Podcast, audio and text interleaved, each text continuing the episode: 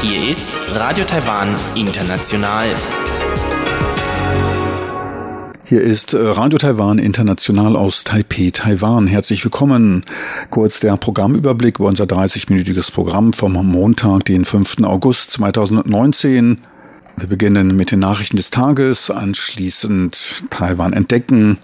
Dort geht es weiter mit dem Vergleich von Taiwans und auch Chinas Spracheinrichtungen im Ausland, einmal Taiwans Akademien und das Konfuzius-Institut Chinas. Danach folgt der Taiwan Monitor. Dort geht es um Wahlkampfkandidaten zur kommenden Präsidentschaftswahl im Januar 2020. So viel für den ersten Überblick und nun zu den Nachrichten des Tages.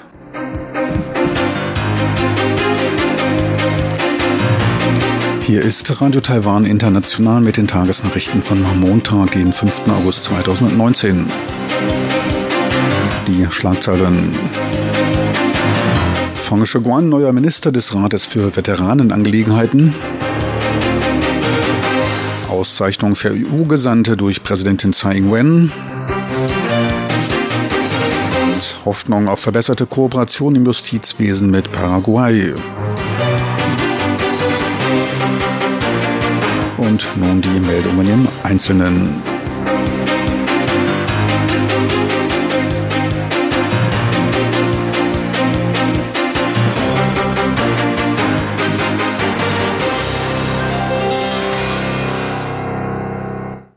Der frühere Verteidigungsminister Fang Shiguan wurde heute zum Minister des Rates für Veteranenangelegenheiten ernannt. Dies teilte Kabinettssprecherin Kolase Toyotaka mit. Fang übernimmt damit die ehemalige Position des neu ernannten Generaldirektors der Kommission für Landessicherheit NBC, Chiu Guozhang, der den abgesetzten Peng Shengzhu ersetzte. Peng verlor seinen Posten wegen langjährigen Zigarettenschmuggels bei präsidialen Auslandsflügen durch Mitarbeiter des NBC. Der Fall befindet sich noch noch in der Untersuchungsphase. Fang Shiguan war bisher Vorsitzender des Forschungsinstituts für Landessicherheit und Verteidigung der ersten Denkfabrik für Landesverteidigung. Als im Ruhestand befindlicher Drei-Sterne-General und ehemaliger Vorsitzender der Aerospace Industrial Development Corporation ist er sowohl mit Armeeangelegenheiten der Verteidigungsindustrie als auch technologischen Anliegen vertraut. Die scheidende Vorsitzende des Europäischen Wirtschafts- und Handelsbüros, Madeleine Majorenko, wurde heute für ihren Beitrag zur Förderung der bilateralen Beziehungen mit einem strahlenden Stern am violetten Bande ausgezeichnet. Die Auszeichnung für die Anerkennung ihrer Leistungen in den letzten vier Jahren wurde ihr von Präsidentin Tsai Ing-wen überreicht. Majorenko zeigte sich geehrt und verwies auf die etlichen Errungenschaften der Regierung in diesem Zeitraum, welche eine gute und erfolgreiche Zusammenarbeit ermöglichte. Ferner wies sie auf das von der Bevölkerung Taiwans geschaffene angenehme Umfeld hin. Das wertvollste Kapital Taiwans sind seine Menschen. Zudem hat man eine unleugbare Stärke, euer demokratisches System, der Respekt gegenüber Menschenrechten, der Respekt gegenüber Rechtsstaatlichkeit, der Respekt gegenüber Demokratie. Und das ist etwas, was für die EU den Ausschlag gab, Taiwan als gleichgesinnten Partner zu betrachten. Angesichts dieser Voraussetzungen sagte sie Taiwan eine leuchtende Zukunft und immer besser werdende Beziehungen zur Europäischen Union voraus. Schon kurz nach ihrer Arbeitsaufnahme in Taiwan wohnte sie der Amtsantrittszeremonie Präsidentin Tsais bei und konnte deren Regierungsarbeit verfolgen, welche Taiwan aufblühen ließ. Insbesondere als Frau mache es sie sehr stolz, Taiwans bemerkenswerte Präsidentin kennengelernt zu haben. Prinzessin Tsai Ing-wen lobte die Anstrengungen von Paraguays Präsidenten des obersten Gerichtshofes Eugenio Jiménez zur Erhöhung der Transparenz, Effizienz und Fairness des Rechtssystems des Landes. Dies wirke sich auch vorteilhaft auf die Investitionen der Taiwaner vor Ort aus. Präsidentin Tsai macht ihre Aussagen beim Empfang von Jiménez und seiner Frau im Präsidialamt. Dabei lobte sie die Anstrengungen zur Verbesserung des Rechts in Paraguay. Das unter ihrer Führung stehende oberste Gericht hat sich nun den drei Aufgaben der Stärkung der Transparenz der Organe, eines vernünftigen Budgets und dem Kampf gegen eine Verschleppung der Verhandlungen verschrieben. Ich bin überzeugt, dass das Rechtssystem Paraguays transparenter, fairer und effizienter wird. Der unter ihrem Präsidenten vorhandene Einsatz und ihre Philosophie sind genau der Rechtsschutz, den die Investitionen unserer taiwanischen Unternehmen in Paraguay benötigen. Tsai wies darauf hin, dass beide Seiten seit 62 Jahren diplomatische Beziehungen unterhalten. Der Austausch im Agrarbereich, dem Tourismus und der Fachkräfteausbildung sei enger geworden. Sie hoffe ferner auf eine tiefere bilaterale Kooperation im Bereich des Rechts zur Verbesserung der Justiz und sozialen Gerechtigkeit in beiden Ländern. Verkehrsminister Lin Jialong warf China heute eine versuchte Beeinflussung der im Januar 2020 stattfindenden Präsidentschaftswahlen durch ein Verbot von touristischen Individualreisen nach Taiwan vor. Taiwan sei offen für die Welt und begrüße seine Gäste. Man werde sich daher nicht von China diktieren lassen. China setzte nicht das erste Mal seine Bevölkerung zur Ausübung seiner politischen Ziele ein. Taiwans Tourismuspolitik hänge nicht von China ab. Man werde entsprechende Antworten darauf finden. China setzt nicht nur Taiwan gegenüber seine Touristen so ein. Es verhielt sich ebenso in Südkorea nach der Abstellung des THAAD Luftwaffenverteidigungssystems und begrenzte auch die Zahl der Reisenden nach Japan. China als autoritärer Staat spannt seine eigenen Leute zur Gestaltung der Außenbeziehungen ein. Taiwan begrüße aber weiter Touristen vom Festland, wird sich aber nicht darauf verlassen. Erst dann ist es ein Entwurf zu einer langfristigen Entwicklung des Tourismus. 而这是呃依赖，好，这样子才是啊我们发展观光的长久之计。Für den Herbst und Winter werde man ein Förderprogramm von 120 Millionen US-Dollar für den Sektor auflegen, welches sich auch an internationale Gäste wendet. Lockerungen der Einreisebestimmungen könnten ebenfalls in Betracht gezogen werden. Denkbar sei eine Visumsbefreiung für Bürger Indonesiens und Vietnams. Diese werde aber im Kontext der nationalen Sicherheit überprüft. Mehr als 170 An- und Abflüge wurden heute auf dem internationalen Flughafen von Hongkong storniert. Grund war ein Generalstreik im Rahmen der seit etlichen Wochen anhaltenden Anti-China-Demonstrationen. Konkret geht es um Forderungen der Rücknahme eines Auslieferungsgesetzes von verdächtigen Kriminellen an China. Die Demonstrierenden hatten zu einem Streik aufgerufen, dem Beschäftigte in etlichen Transportbereichen folgten. Teilweise wurden Straßen und Bahnlinien gesperrt. Der Betrieb des Terminals im städtischen Bereich wurde aufgehoben.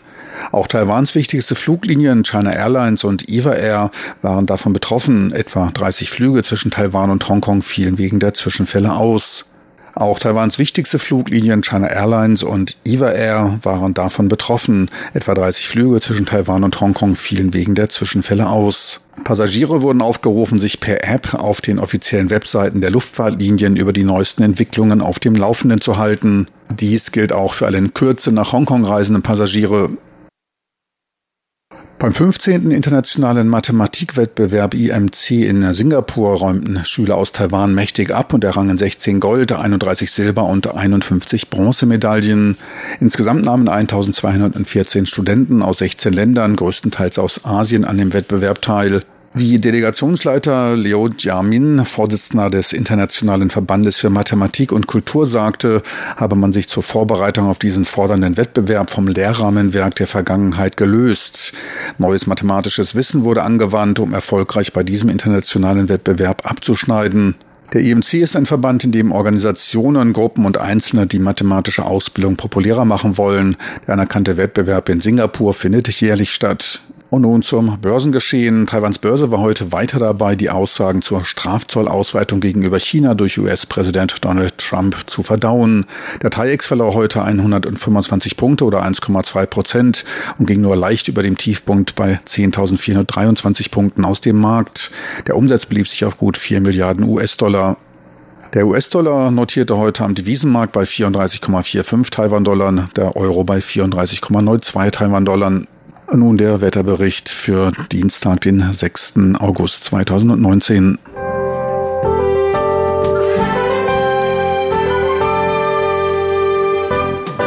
Das Wetter. Leicht bewölkt ist es in der Nacht zum Dienstag landesweit. Es bleibt aber trocken bei Tiefstemperaturen um die 28 Grad Celsius. Tagsüber ist es in der Nordhälfte meist sonnig, im Süden stärker bewölkt mit vereinzelten Nachmittagsschauern. Im Norden können es bis zu 37 Grad heiß werden, im Süden bis zu 34 Grad Celsius. Sie hörten die Nachrichten von Radio Taiwan International vom Montag, den 5. August 2019.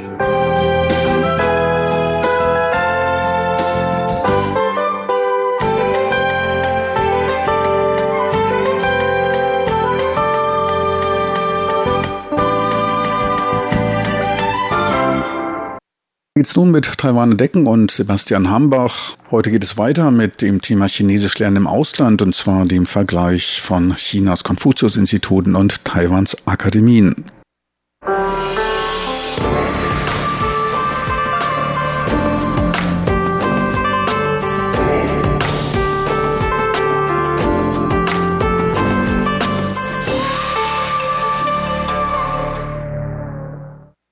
Das Hochchinesische ist sowohl in China als auch in Taiwan die Hauptverkehrssprache im Land. Beide Länder haben in der Vergangenheit versucht, die chinesische Sprache auch im Ausland zu fördern. China seit 2004 mit den sogenannten Konfuzius-Instituten und Taiwan seit 2011 mit den sogenannten Taiwan-Akademien und parallel dazu mit einer Projektplattform des Bildungsministeriums. In der vergangenen Woche stellte uns der Journalist Yang Taiching das Modell der Konfuzius-Institute genauer vor, das aufgrund der engen Anbindung an die Kommunistische Partei Chinas in vielen westlichen Ländern mittlerweile auch schon auf Kritik gestoßen ist.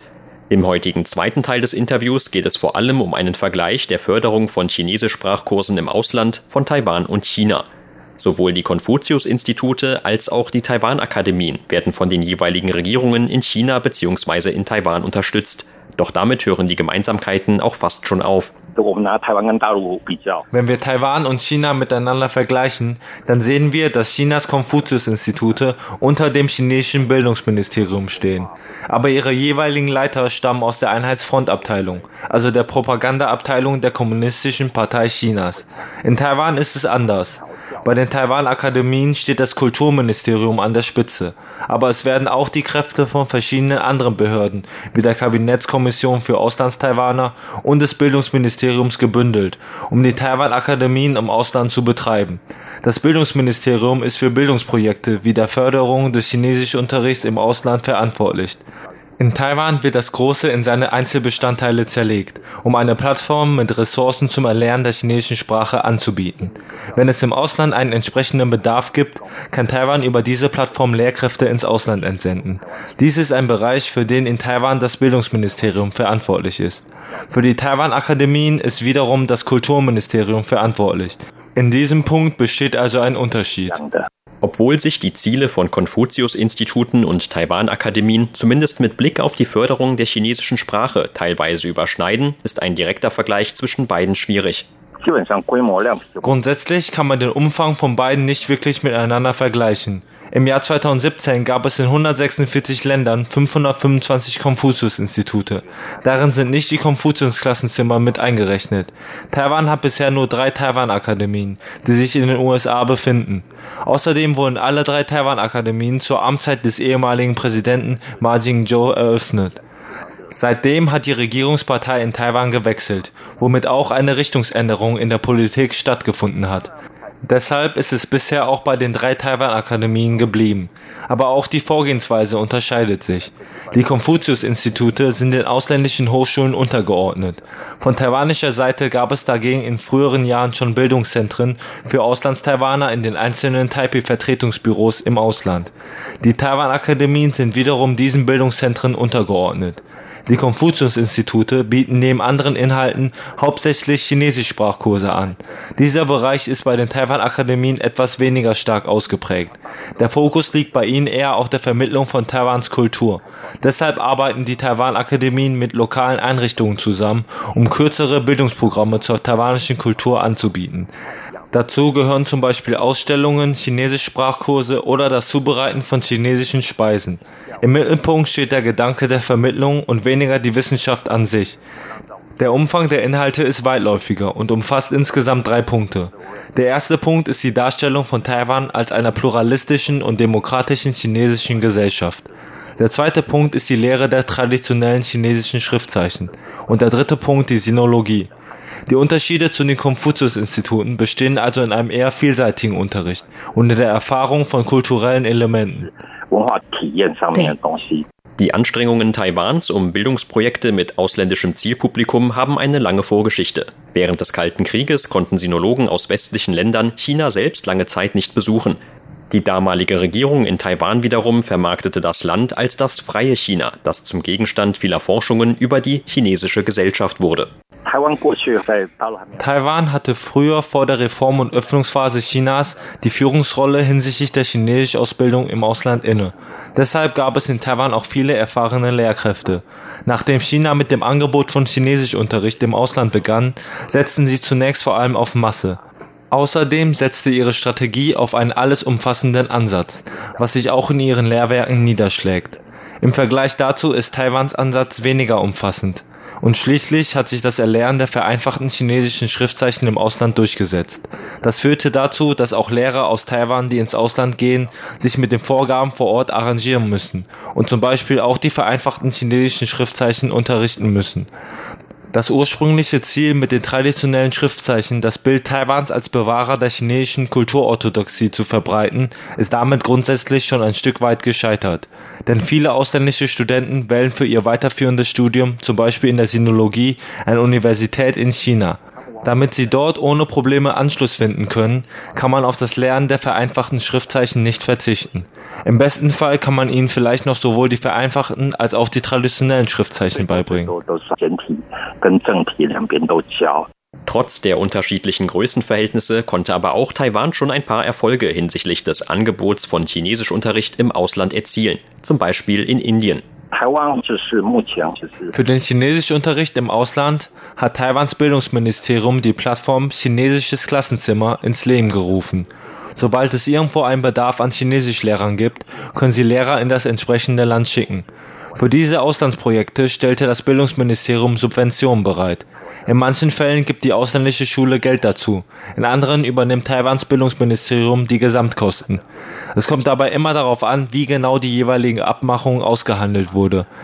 In Indien hat Taiwan bereits an mehreren Universitäten sogenannte Chinesisch-Lernzentren eröffnet, die bereits sehr erfolgreich waren.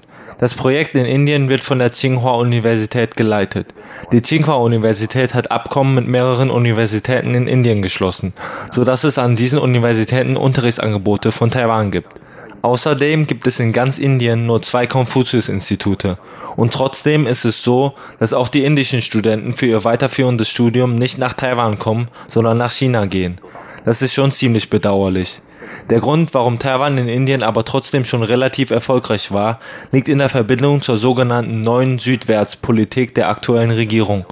Zwar gab es auch vorher schon diese Anstrengungen, aber mit der neuen Südwärtspolitik wurde diesem Bereich noch mehr Beachtung geschenkt und er wurde weiter gefördert. Darüber hinaus legt man in Indien einige Vorsicht gegenüber China an den Tag. Der Grund liegt in dem guten Verhältnis Chinas zu Pakistan, das für Indien das größte Feindesland darstellt.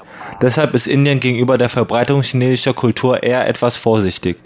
Auch das ist ein Grund, warum Taiwans Erfahrungen mit dem Angebot von Chinesischunterricht in Indien erfolgreich sein konnte. Das hat also auch mit der Politik zu tun. Gemeinsam mit den vergangenen Erfahrungen könnte die neue Südwärtspolitik von Taiwans Regierung, deren Ziel eine Vertiefung der Beziehungen zu den Ländern Süd- und Südostasiens sowie des Pazifiks ist, in Zukunft zu weiteren Fortschritten beim Angebot für chinesische Sprachkurse Taiwans im Ausland führen. Erstens ist es jedem, also auch der Regierung, bewusst, dass es im Ausland einen Boom des Chinesischlernens gibt. Auch viele Universitäten in Taiwan bieten Kurse zum Chinesischlernen für Ausländer an. Aber das Gesamtergebnis ist eigentlich nicht sehr gut. Es gibt keinen ganzheitlichen Ansatz und jede Universität hat ihre eigene Vorgehensweise. Die Regierung sollte noch mehr Ressourcen bündeln. Das ist der erste Punkt. Der zweite Punkt betrifft den Export von Chinesischlehrern. Auch hier gibt es kein einheitliches System. Manche Universitäten subventionieren den gesamten Aufenthalt, andere vergeben Stipendien, manchmal für ein Jahr, manchmal für zwei Jahre. Es ist nichts Halbes und nichts Ganzes. Und die Lehrer betrifft das noch in einem anderen Punkt, denn sie bekommen in dieser Zeit weder Arbeits- noch Krankenversicherung. Wenn die Lehrer also nach ein oder zwei Jahren wieder nach Taiwan zurückkommen, dann finden sie in diesem Bereich nicht wieder direkt einen Anschluss in Taiwan. Sie haben noch nicht mal Garantien für die medizinische Versorgung. In China gibt es dieses Problem nicht.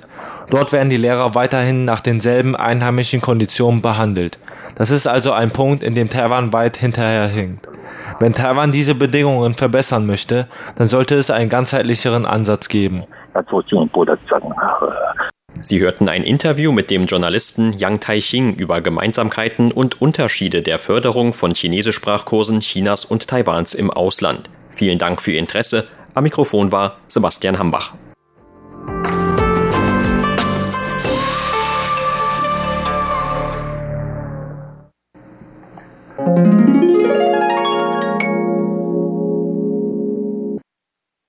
Weiter geht's nun mit dem Taiwan Monitor und Eva Triendl. Thema heute sind die Wahlkampfkandidaten bzw. mögliche Wahlkampfthemen.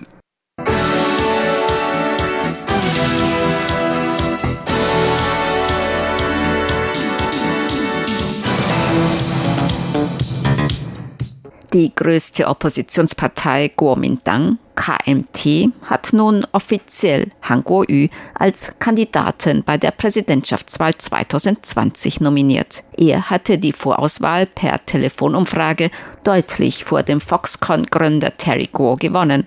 Auf dem dritten Platz folgte Eric Chu, der frühere Bürgermeister von New Taipei City. Nun stehen die Kandidaten der beiden großen Parteien fest. Für die Regierungspartei DPP wird sich Präsidentin Tsai Ing-wen zur Wiederwahl stellen. Ob sich auch auch unabhängige Kandidaten zur Wahl stellen, ist noch nicht klar. Die englischsprachige Redaktion von Radio Taiwan International sprach mit dem Analysten für politische Risiken Ross Feingold über den KMT-Kandidaten und den bevorstehenden Wahlkampf. Er sieht als Grund für die Wahl des Bürgermeisters von Kaohsiung, Han Kuo-yu, vor allem dessen Begeisterungsfähigkeit.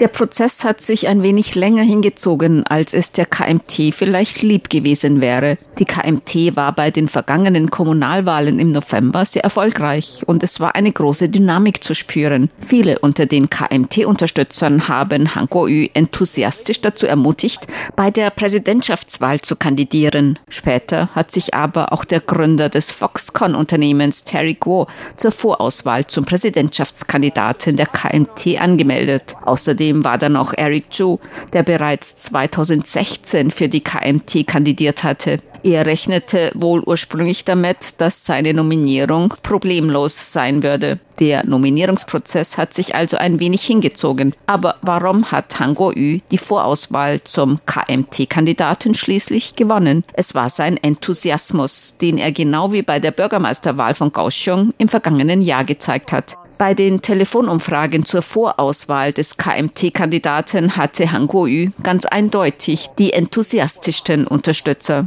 Und sie haben vielleicht auch in ihrem Umfeld bei Freunden und Familienangehörigen für Han die Werbetrommel gerührt. Bei Terry Gore oder Eric Chu fehlte dieser Enthusiasmus. Ross Feingold sieht dabei auch Parallelen zwischen dem Sieg Han Kuo-yus bei der Vorauswahl für die KMT-Kandidatur und seiner Wahl zum Bürgermeister von Kaohsiung.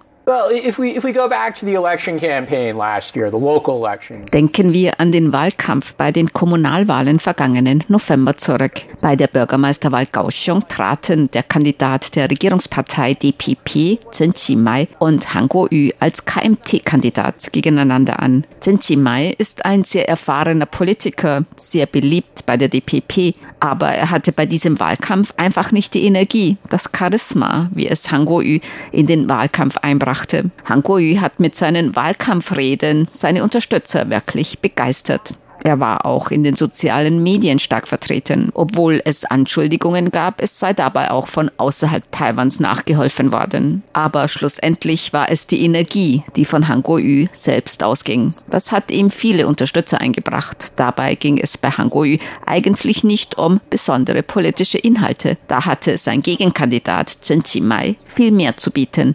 Und es war eigentlich eine ähnliche Situation bei der Vorauswahl zur KMT-Kandidatur. Eric Chu ist vergleichbar mit Chen Chimai, ein sympathischer Mensch mit großen Erfahrungen in unterschiedlichen Ebenen der Lokalpolitik und der Zentralpolitik. Er hat viele gute politische Ideen, ist intelligent mit einer erfolgreichen Karriere.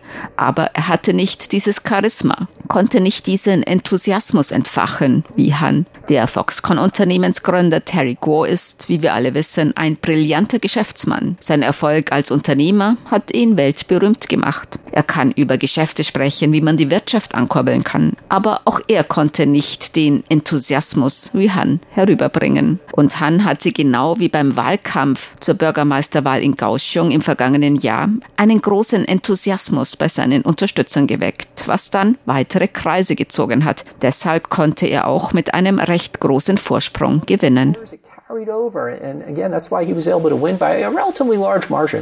Doch wird seine Begeisterungsfähigkeit genug sein, um die Präsidentschaftswahl zu gewinnen? Han Kuo-yu hat keine Regierungserfahrungen, außer seiner nun etwa siebenmonatigen Amtszeit als Bürgermeister der südtaiwanischen Hafenstadt Kaohsiung. Analyst Ross Feingold dazu. Uh,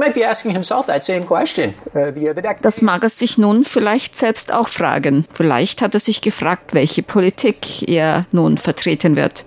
Das hatten ja schon die Medien aufgeworfen. Welche Politik vertreten Sie, Herr Bürgermeister, Herr Kandidat? Er sagte, was die Landespolitik angeht, so werde ich es schriftlich verteilen. Er muss also wirklich eine Politik zu den unterschiedlichen Fragen vorlegen. Sozialausgaben, Altenbetreuung, Bildung, auch Kinderbetreuung. Darüber hatte ja Terry Gore eine Menge gesprochen. Außerdem wird Han etwas zur Verteidigungspolitik und China-Politik sagen müssen. Die Leute mögen ihm nun noch eine kleine Verschnaufung Verschnaufpause gönnen, da er gerade nominiert worden ist. Aber das wird nicht lange dauern. Er muss nun wirklich einige politische Ansichten vorbringen und zwar bald. Uh, distributing some policies and doing so soon. Han Kuo-yu erhält sehr viel Medienaufmerksamkeit von taiwanischen Medien, China-freundlicher Mediengruppen. Auf die Frage, ob dies eher von Vor- oder von Nachteil für Han Kuo-yu sein wird, antwortete Ross Feingold. Es gibt ja die Anschuldigung, dass die Berichterstattung der Mediengruppe der Want-Want-Gruppe pro Han ist. Die Zahlen sind da ganz deutlich, wie viele Minuten die Berichterstattung über Han ist im Vergleich zu anderen Politikern. Es ist ganz klar, dass sie seit vergangenem Jahr sehr viel über Han Kuo-yu berichten. Die Want-Want-Gruppe, wie viele andere taiwanische Unternehmen, machen viele Geschäfte in China und verdienen dort viel Geld.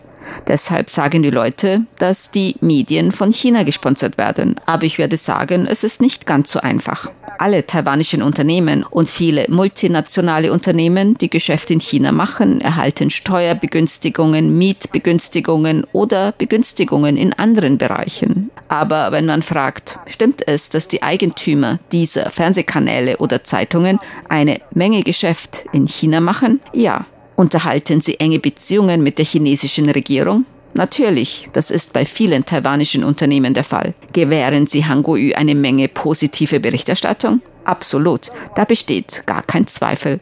Die Regierungspartei DPP, Präsidentin Tsai Ing-wen und ihnen freundlicher gesonnene Medien werden die Wähler auch unentwegt daran erinnern. Sie werden sagen, dass Han China zu nahe steht, dass China-nahe Medien ihn unterstützen, dass alle zusammenarbeiten, damit Han Kuo-yu gewählt wird. And, and they're all working together to elect Han. Über die zu erwartenden Schwerpunkte beim Wahlkampf sagte Ross Feingold, Analyst für politische Risiken.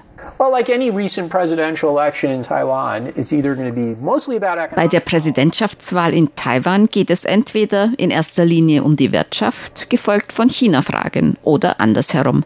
Wenn man an die Präsidentschaftswahl 2016 zurückdenkt, hat Präsidentin Tsai als Kandidatin den Schwerpunkt auf die Wirtschaft gesetzt. Bei dieser Wahl wird es vielleicht eher ausgeglichen sein oder vielleicht sogar mehr um China und weniger um die Wirtschaft gehen. Dann muss man sehen, ob die einzelnen Wähler mehr besorgt über China-Fragen sind oder ob ihre wirtschaftlichen Interessen überwiegen. Es ist noch etwas zu früh, um das sagen zu können. Von verschiedenen Meinungsumfragen kann man nun ersehen, dass die Kandidaten immer noch recht nahe zusammenliegen. Wir wissen auch noch gar nicht, ob sich vielleicht noch ein anderer Kandidat zur Wahl stellen wird, wie Taipehs Bürgermeister Ko Winter, oder vielleicht könnte sogar Terry Gore als Unabhängiger kandidieren. Man muss auch abwarten, welche Kernbotschaften die Kandidaten den Wählern vermitteln. Präsidentin Tsai Ing-wen wird sich nun mehr auf ihre neue Botschaft konzentrieren, nachdem sie von ihrer Auslandsreise zurückgekehrt ist und auch weiß, wer ihr Gegenkandidat von der KMT sein wird. Es ist vielleicht ein wenig zu früh, um zu sagen, auf welche Themen sich die Wähler konzentrieren werden. Ob es externe Faktoren sind, wie die Entwicklung in Hongkong oder etwas anderes, das China tut. Der Schwerpunkt beim Wahlkampf wird jedoch entweder Wirtschaft oder China sein oder eine Kombination von beidem. Meine lieben Zuhörer, so viel für heute vom Montag, den 5. August 2019, so viel für heute von Radio Taiwan International. Ich möchte Sie noch darauf hinweisen, dass wir auch online erreichbar sind. Dort können Sie alte oder auch die jetzige Sendung und auch andere einfach ganz leicht abrufen. Einfach in Ihrem Browser de.rti.org.tv eintippen. Mir bleibt jetzt gerade noch Zeit, mich von Ihnen zu verabschieden. Besten Dank fürs Interesse. Ich hoffe, Sie bald wieder begrüßen zu können. Bis dahin, tschüss und auf Wiedersehen. Alles Gute wünscht Ihnen Ihr Team von Radio Taiwan International.